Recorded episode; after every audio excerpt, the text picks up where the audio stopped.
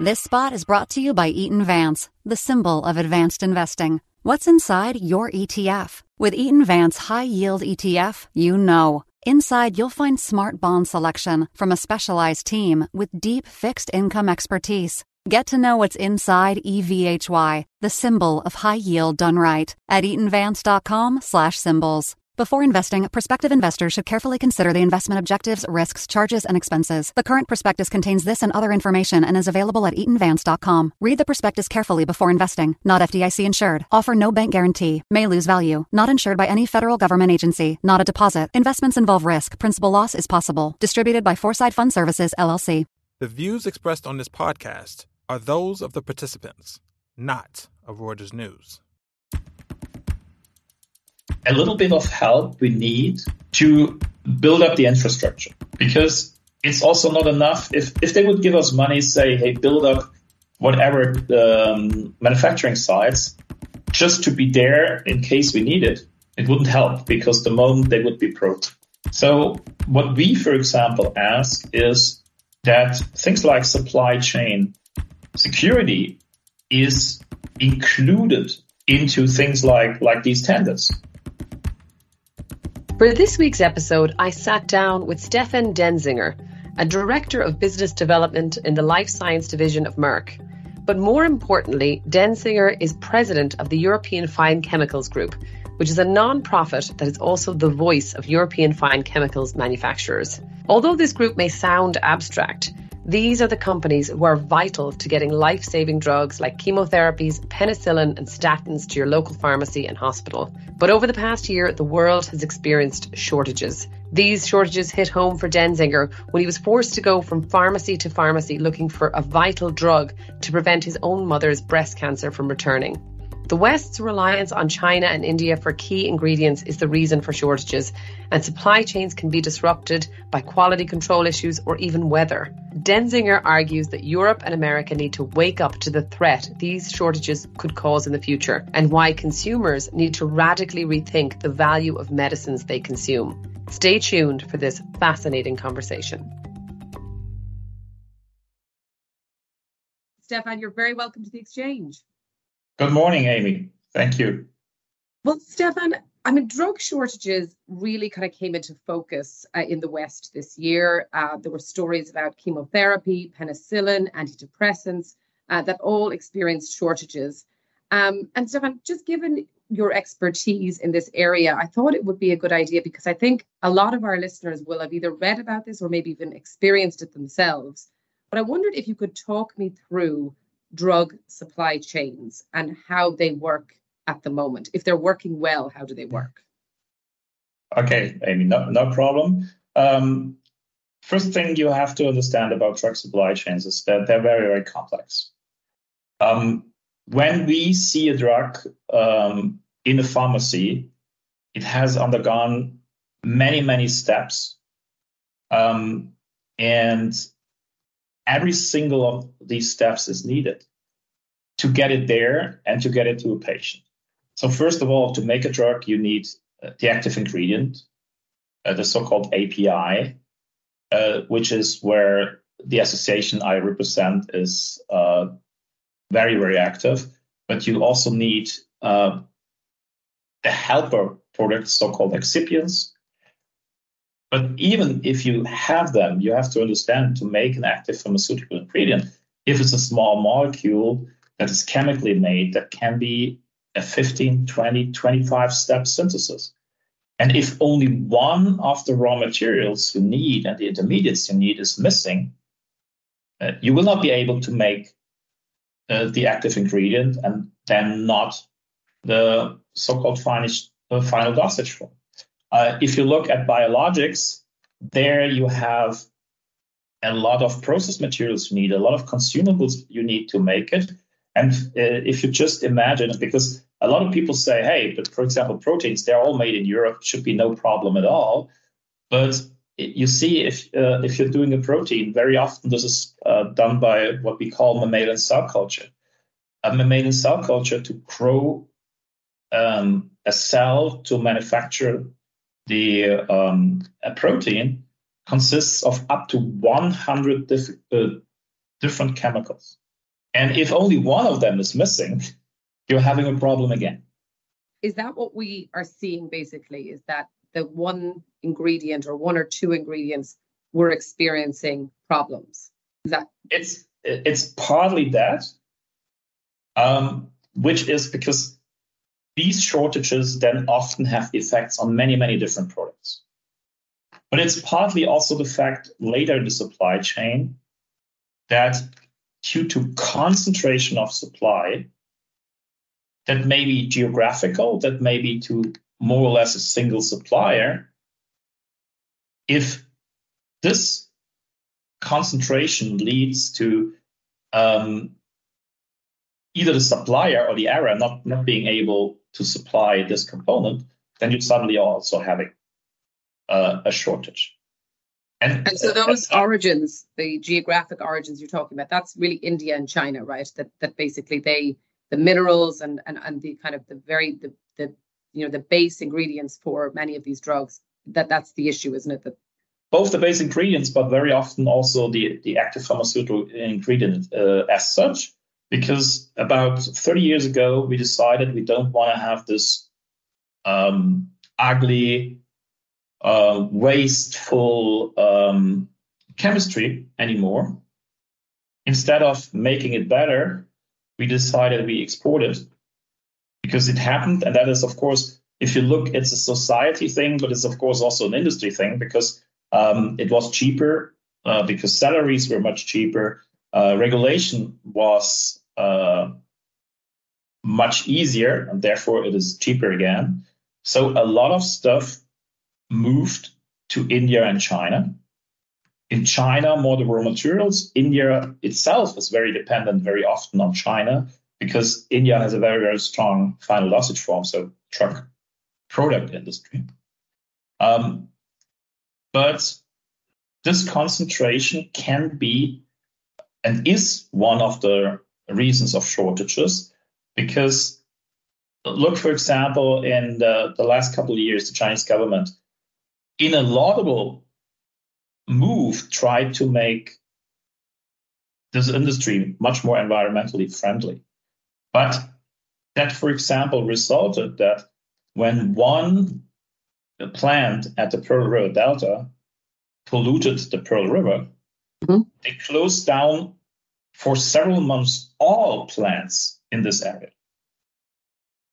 And what did that lead to? Steffen? What was the sort of yeah, including uh, then of course suppliers to either our customers, the the truck, the pharmaceutical companies, or intermediates for us, uh, and even from high quality, top notch suppliers. But all of these suppliers were closed down for a period of time when uh, as long as the Chinese government uh, looked into the thing. So suddenly there was a complete disruption. And that can be a government decision on environmental affairs, for example. That can be a natural disaster. We had in some um, biologics, we had the issue that at a big earthquake in Japan uh, some years back, the single plant that made a special ingredient that was needed for some protein drugs uh, collapsed. It was completely destroyed because it was in the earthquake, earthquake area. So, in principle, if whenever you have such a concentration in geography, you have an issue. On the other hand, whenever you have concentration on single suppliers, you of course also have an issue because the moment the single supplier has an issue, you complete uh, supply is gone.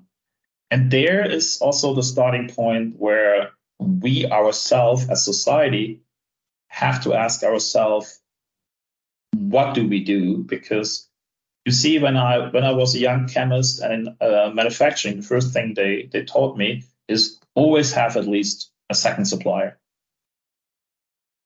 in europe the system the public health systems are often based on tenders that have the winner takes it all meaning the tender goes, you have whatever for two years, one year, only one supplier. The problem is this works for a couple of years. But then, because some of the companies offering that drug, because they, they couldn't get a tender for a couple of years, they may stop it. And so it's a slow process. In the beginning, it is not a problem because you have many, many different bidders um, and they try the next time. But if you're not succeeding after three, four, five times, suddenly the number of manufacturers is reduced on one hand. And on the other hand, the fact that in Europe, the single criteria is price. Of course, also has an effect because uh, these are big tenders. You, you, try to make the cheapest price. That means you go to the cheapest manufacturer um, of your raw materials. Uh, you are maybe not securing supply through through second source and, and things like that. And at one point, you're coming into a situation where a drug is either only coming from one pharmaceutical supplier or all the pharmaceutical suppliers are getting the raw materials, the actives from one supplier. And the moment this supplier has one issue, then the whole system is tumbling down. So, Steffen, if we could talk numbers, that concentration risk that you're talking about, how much of how like how reliant is Europe and let's say America on China and India for the ingredients that go into statins and and all sorts of other drugs? Uh, we, we have done um, a survey together with IQVIA uh, to help the European Commission here. And uh, it is also dependent on where you look. If you look in the generic space, where a lot of these basic drugs uh, is in, then if you look at all steps of the supply chain, it, it adds up to nearly 80% dependency. On, on China and, and India. Yeah, and that doesn't mean that uh, 80% is coming from China and India, but you, you, see, you try to find critical raw materials, you try to find the active, and so on. And uh, this, of course, is a big problem. You, you have it less on the innovative side, where there is a lot of manufacturing in Europe and the US. But here you also have once in a while these, these issues because um, if you look at the raw materials need from there. Again, this is uh, quite complicated, quite complex. If I think of a cell culture media for, for protein track, a hundred different ingredients, and you need all of them. And you need all of them in the consistently same quality. The moment one is missing, you have a supply chain issue. And, and, and we're making our life even worse, honestly, at the moment and for for for Europe, let's say that is so reliant on India and China, and when there is these kind of issues, they then obviously have drug supply shortages. So, what is Europe doing? What is the European Commission doing about this situation to to kind of protect this supply chain? Because I know that became quite a big issue during the pandemic about supply chains and and maybe onshoring or keeping things closer. So, yeah, currently, unfortunately, not too much is happening here to real onshore. You have some national governments, like the French government, that have some lighthouse projects. I think it was big in the press uh, that um, France wants paracetamol production back in in France. Uh, funnily, still the raw materials will be coming from China. Um, there are measures in terms of stockpiling and things like that which will be helping because not all not always a shortage is coming from a structural problem like the one we are discussing. Sometimes it's just that um, one manufacturing site has an issue and you have to cover wh- whatever one or two months. Um, there, that is works. I currently I don't see the commission really moving the big wheel into a more resilient uh, industry where Europe is less dependent. There will never be, you, you will never go back to a point where there are no dependencies between uh, geographies. I, and I think we don't want to uh, have that, but uh, and it's not possible.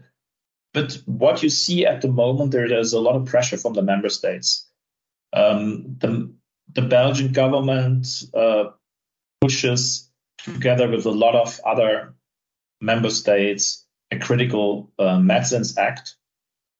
Um, we have to see where this goes um, because what we feel is really important is that you you need the ability to utilize certain technologies in Europe. And over the years, partly for environmental reasons, uh, we have kind of removed certain technologies from Europe instead of making them more sustainable.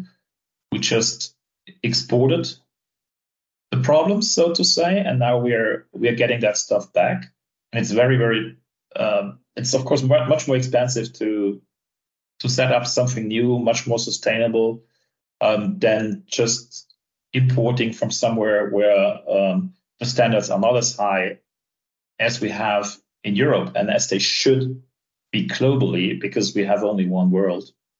So um, this is stuff we think we have to get, and the member state efforts around the Critical uh, Medicines Act might help here. But currently, we're still a little bit in a waiting position, except for some measures on member state level. What are the dangers of this, Steffen, if there isn't, if they don't take action? And, and as you say, if either, you know, by some natural disaster or just a high polluting situation, what is the danger for, for, for, let's say, a breast cancer patient or somebody who relies on blood thinners to prevent themselves from having a heart attack? What are the what are the risks for this? The, the risk is really there uh, is no available medication or not the medication they are used to, and changing a medication can also be it can be sometimes easy, sometimes it's very difficult. So um, and, and and the risk is getting higher and higher because the times where uh, there were no geopolitical significant issues, they seem to be gone. Definitely at the moment. So, uh, and, and, this is both, of course, a big, big challenge for an individual. Um, and I can only say I, I was running around for uh, to get tamoxifen for my mother, and uh, luckily got it at the 10th pharmacy which is the uh, breast cancer drug. Which is a breast cancer drug, exactly, which is in very short supply all over Europe and still is. I was just told last week in a pharmacy. Um, but I was lucky. But this is this can be life threatening if this is not available.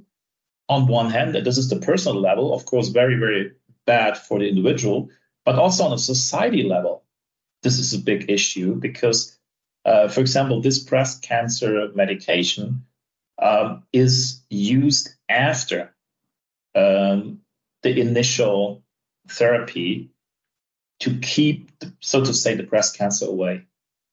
So, funnily, by and this was really something where we try to save money all the time. Funnily, we as a society are probably spending much more money on this because you see, if only one, for one individual, breast cancer, cancer comes back, this is a completely different price tag.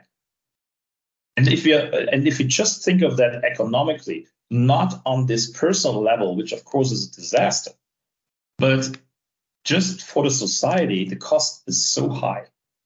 And this is something um, we should often, more often, keep in mind um, what is the total cost of our healthcare system? So by driving down certain costs, do we create other costs?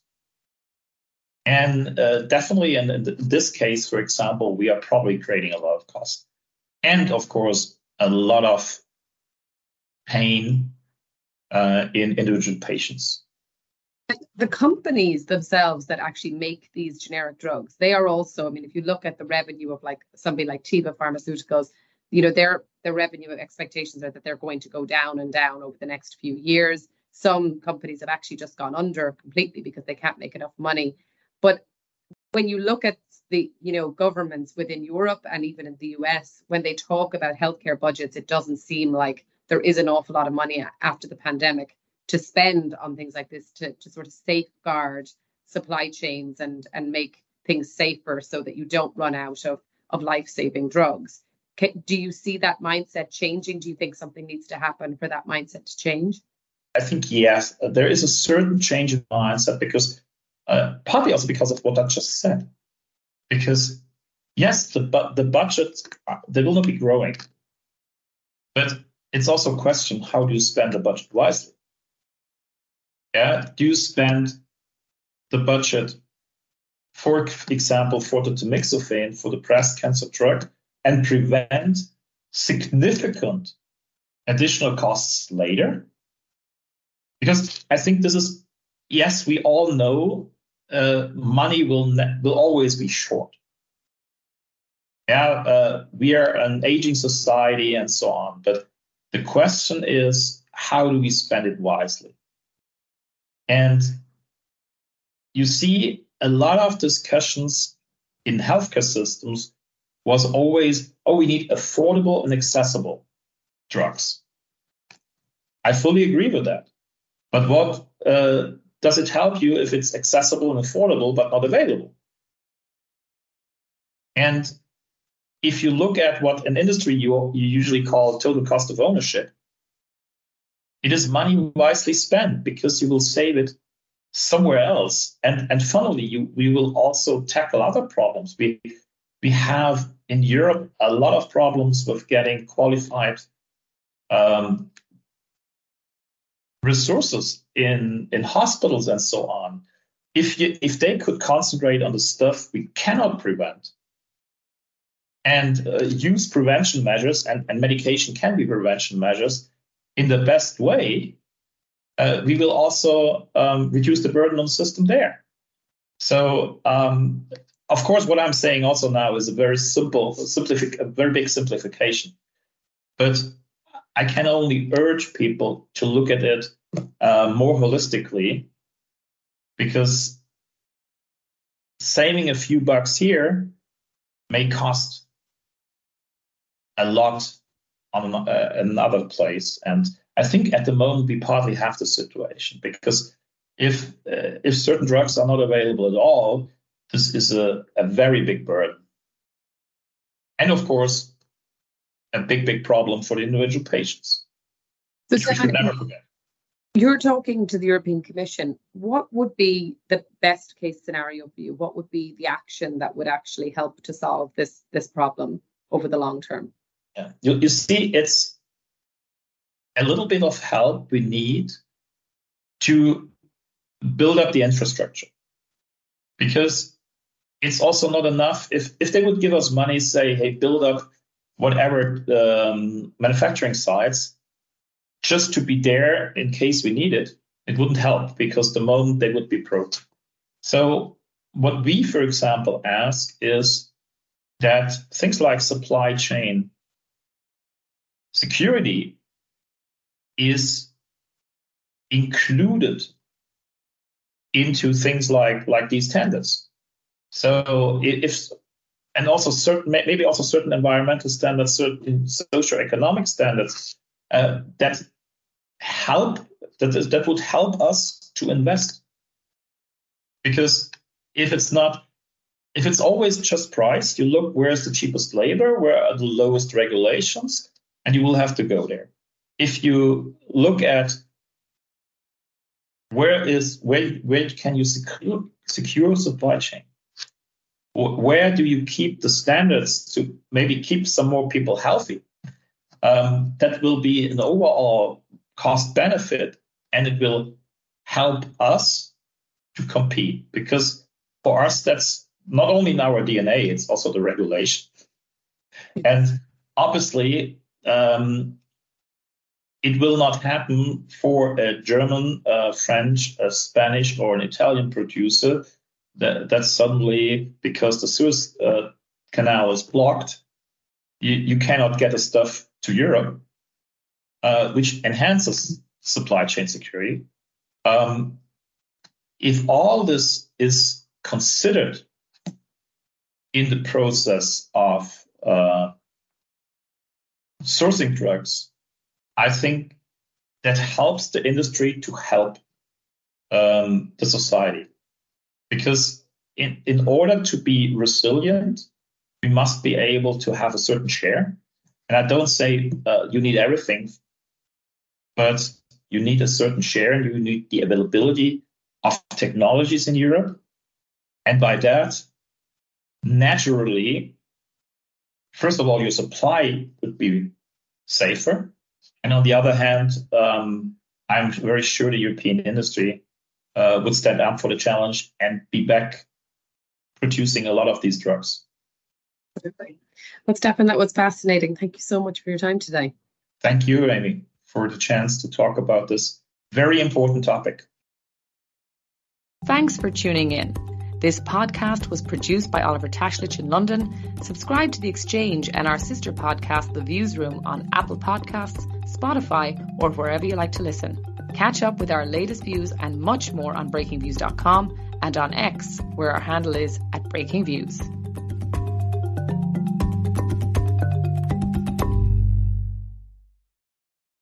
I'm Kim Vanell. Join me every morning for a roundup of what's happening at home and around the world. From the front line in Ukraine. Extraordinary how these people adjust and uh, even laugh when you take cover. To the heart of US politics. When Trump said that he expected to be arrested, it seems like he was trying to get ahead of the story. We bring you everything you need to know in 10 minutes. For your essential daily briefing, follow Reuters World News wherever you get your podcasts.